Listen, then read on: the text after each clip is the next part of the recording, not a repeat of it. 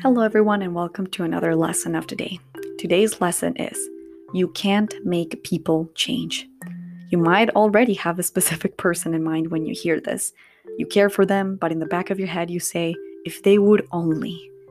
Loving them hurts, but losing them hurts too. So, how do we get them to change? Answer You can't. You can inspire them, maybe support them, but you can't make them change. Even, it, even if it is with good intention, making someone do something will come with crossing boundaries.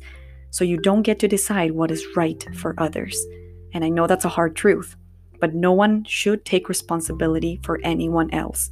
Until people learn to generate their own values and take responsibilities, then nothing will truly change. So, no, you can't make people change.